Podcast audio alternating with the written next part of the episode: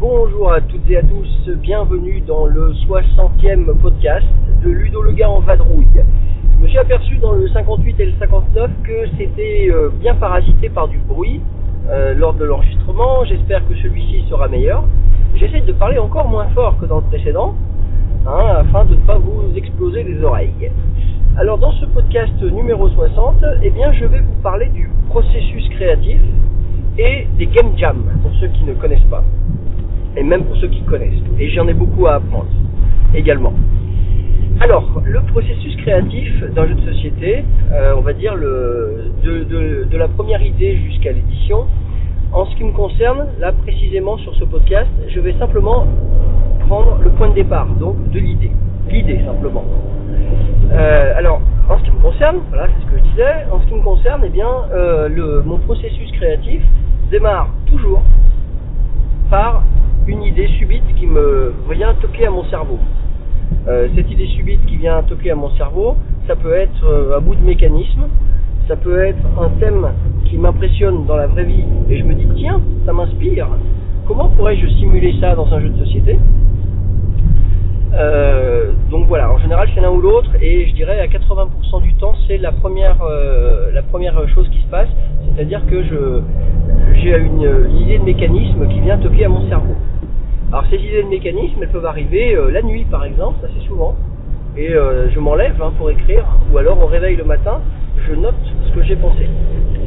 Ça m'arrive à peu près tous les 3-4 jours d'avoir une idée qui vient toquer à mon cerveau également en écoutant euh, d'autres podcasts que j'ai téléchargés, eh bien il m'arrive, en entendant quelqu'un parler, que ça fasse réagir dans ma tête.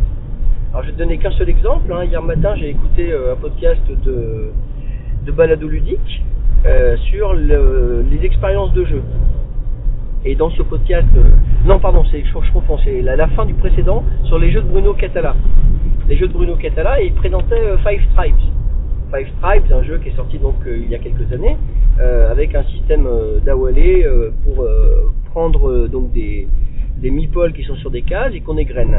Bon, ça jusque là, jusque là je connaissais le jeu, j'y ai joué, etc. Il y a, il y a pas de souci, ça m'inspire rien de spécial.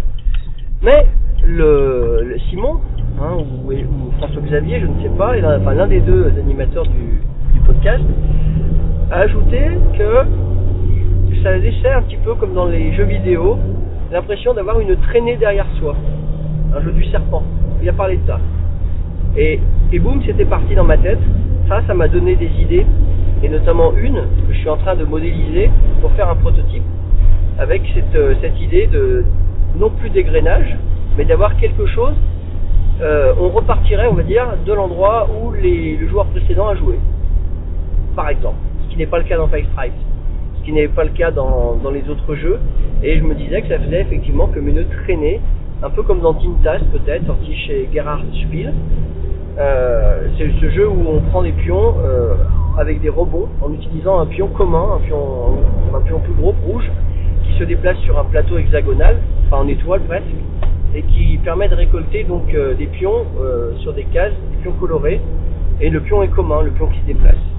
Un peu comme ça, voilà, c'est un peu, cet esprit de traîner derrière le pion euh, qui vient de jouer. Voilà, donc c'est parti comme ça, et c'est 9 fois sur 10, c'est comme ça que j'ai des idées de jeu. Ça m'arrive, boum. Le plus difficile derrière, c'est d'y poser un thème quand ça arrive comme ça. Parce que là, typiquement, je vois pas trop quel thème je vais pouvoir y mettre pour l'instant. Ça peut rester un jeu abstrait, mais bon, les jeux abstraits, euh, je sais très bien que c'est moins vendeur. Hein, euh, mon Cross en est un bon exemple. hein. Euh, S'il était thématisé, peut-être qu'il aurait pu être édité chez un éditeur un peu plus, imposant, on va dire, sur la scène ludique euh, internationale que Clemens Gerhardt.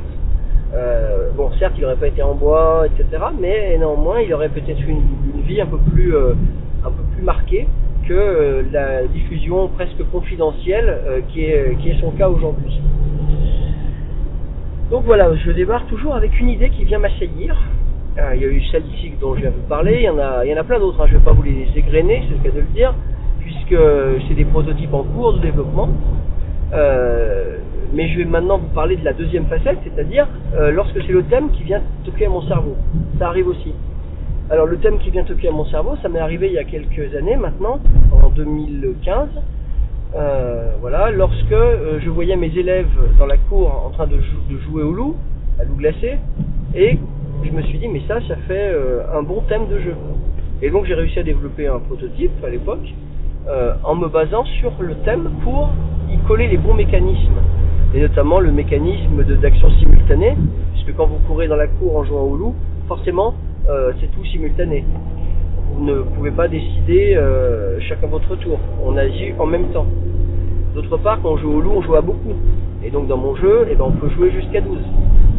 C'est un jeu asymétrique dans la vraie vie. Et ben dans mon jeu, c'est pareil. Il y a un joueur ou deux joueurs qui jouent le loup, et les autres jouent les, enfants qui ne, veulent, pas se faire toucher par le loup.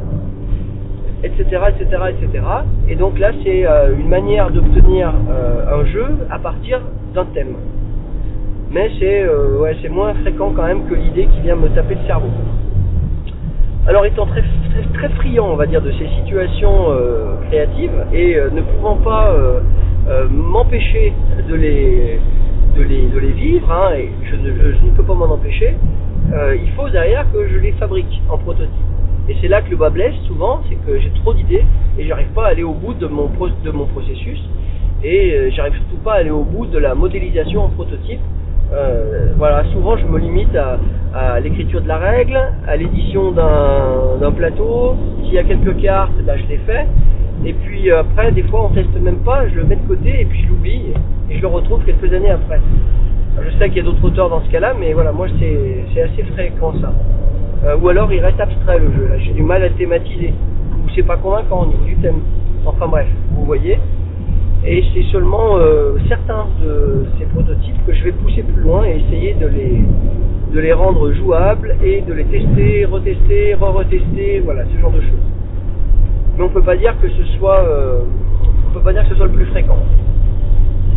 Parce que moi, ce que j'aime, en fait, c'est pas euh, concevoir le prototype euh, et, faire des tests, ça, ça m'intéresse pas des masses. Parce que ce qui m'intéresse le plus, c'est la première idée, celle qui m'assaille, d'essayer d'aller au bout de cette idée-là, dans l'instant. Donc je m'enregistre en général, comme je suis en train de faire avec le podcast. Euh, je, je prends deux trois notes. Si c'est la nuit, ben j'attends le matin souvent et je note. Si c'est au boulot, et ben je vais prendre un bout de papier et noter deux trois choses. Enfin bref, le processus créatif, il, a du mal à s'arrêter dans, des cas comme ça, et ça continue à, à avancer dans ma tête. Euh, et j'arrive, euh, j'ai du mal à me concentrer sur autre chose dans ces moments-là. Ce qui est normal, mais c'est ce qui m'excite en fait. Euh, je crois pas forcément à la chiromancie, mais euh, je sais que j'avais vu que sur ma main droite, j'ai une sorte de, de bosse à un endroit, ça va vous amuser, dans la paume de la main, sur la droite, sur la gauche, quand vous regardez votre main, euh, quand vous regardez la paume de votre main, en bas à gauche, il y a une sorte de, de, de cercle concentrique qui font un peu un relief, un peu comme sur les cartes euh, topographiques. Et en fait, je me suis aperçu en regardant sur, sur internet, dans un bouquin même, il y a, a peut-être 25 ans, 30 ans, je me suis aperçu que cette, euh, ce mont là, cette petite montagne, ça s'appelait le mont de l'imagination. Et je peux vous dire que euh, ça m'est arrivé de regarder les mains d'autres personnes, et il y a très très peu de gens qui en ont. Un mont de l'imagination à cet endroit-là. Alors maintenant que vous avez entendu ça, vous allez forcément regarder votre main droite en bas à gauche, n'est-ce pas?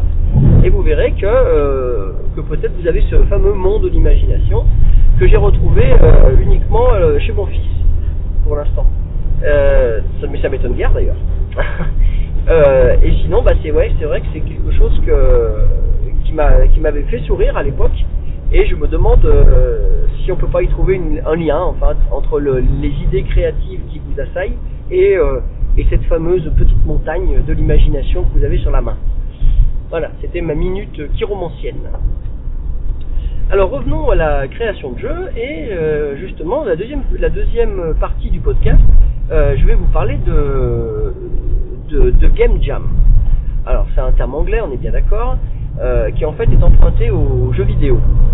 Euh, Alors je vous dis le principe, si vous ne connaissez pas, ça sera parfait, on sera, à égalité. Et puis ensuite, euh, je vais vous dire un peu ce que j'en pense. Donc une game jam, c'est mettre dans une pièce un certain nombre de, candidats, de, de personnes, qui souhaitent développer en un temps limité, mais assez long, euh, un jeu à partir de contraintes. Donc par exemple, on peut avoir euh, un groupe de 20 personnes qui seront tout seuls ou qui seront par deux, par trois, enfin bref, il y a des groupes à faire éventuellement, et qui vont se retrouver euh, pendant un certain nombre d'heures. Alors j'ai pu entendre que souvent c'était une douzaine d'heures, hein, et au bout de 12 heures, avec une contrainte de départ, que par exemple ça pourrait être, euh, comme c'était le cas d'après ce que disaient Simon et, Fix euh, sur euh, Balado ludique, euh, ça peut être par exemple comme thème jouer vos études. C'est la contrainte de départ. Et pendant une dizaine ou douzaine d'heures, les concurrents essayent de fabriquer un jeu avec ça. Ils disposent de beaucoup de matériel. Donc, par exemple, les organisateurs vont venir avec des pions, des dés, des billets, euh, des cartes, euh, etc. Ils disposent d'un ordinateur pour pouvoir euh, fabriquer un prototype qui tienne un peu la route, d'une imprimante. Et j'entendais même que parfois on peut aller jusqu'à avoir une imprimante 3D. Donc c'est impressionnant. Et au bout d'une douzaine d'heures, eh bien la Game Jam permet d'avoir obtenu un prototype par groupe de joueurs. Euh, une douzaine d'heures, on peut imaginer que ça commence par exemple à 10h du matin et qu'à 22h c'est terminé quoi. Euh, alors je vous avoue que j'ai jamais fait ça. Mais ça me travaille, mais d'une force, vous n'imaginez pas. Euh, j'ai très envie d'essayer de participer à une game jam. Mais pas dans le domaine du jeu vidéo, évidemment, dans le domaine du jeu de société. Euh, je me demande si ça existe en France ou pas. J'ai cherché un petit peu sur internet hier soir et j'ai pas trouvé grand chose. Voire même, j'ai rien trouvé du tout sur, euh, sur ce qui concerne des game jams de jeux de société. Alors peut-être que j'ai mal cherché, hein, que je, réessaye, mais euh, je lance un appel. Si certains d'entre vous connaissent des endroits, euh, des événements où il y a une game jam sur l'année 2018, faites-moi signe, je suis très intéressé pour essayer cette, cette chose-là. Et puis si ça n'existe pas, eh bien pourquoi ne pas en organiser une? Alors dans ce cas-là, il faudra effectivement on imagine notre club des ludophiles, par exemple, se lancer dans une organisation euh, de game jam. Euh, ça peut être très intéressant, euh, même si je vous avoue que moi j'ai envie de participer et pas forcément me coller à l'organisation. Mais à voir. Alors, si vous avez des expériences de game jam, racontez-les moi dans le commentaire du podcast. Si vous n'en avez pas, eh ben écoutez, si vous posez-vous aussi des questions, n'hésitez pas à réagir également. En tout cas, euh, je pense que c'est super enrichissant de se retrouver euh, sur un temps donné avec des contraintes précises pour développer quelque chose. Ça, c'est un truc qui m'excite. Rien que l'idée, comme hier, d'entendre euh, qu'on peut, par, exemple, devoir créer un jeu sur jouer vos études, ah, ça m'a donné plein d'idées, quoi. Plein d'idées. Comment faire pour simuler qu'on va suivre des cours, comment faire pour simuler qu'on va passer des examens, comment faire les à côté éventuellement de la vie. Euh, bon, est-ce que ce sera un gros jeu, est-ce que ce sera un petit jeu de 10 minutes, etc., etc., etc. Passionnant, passionnant. Alors euh, voilà, je suis super intéressé. Je crois que vous l'avez compris. Et ben voilà, je crois que j'ai pas mal fait le tour hein, de ce petit podcast sur le processus créatif et les game jams. Eh bien, je vais donc vous laisser. Actuellement, on est le mardi 13 mars. J'ai oublié de le dire au départ, donc je le dis à la fin. Et je vais vous souhaiter à tous une bonne journée et surtout, créez bien.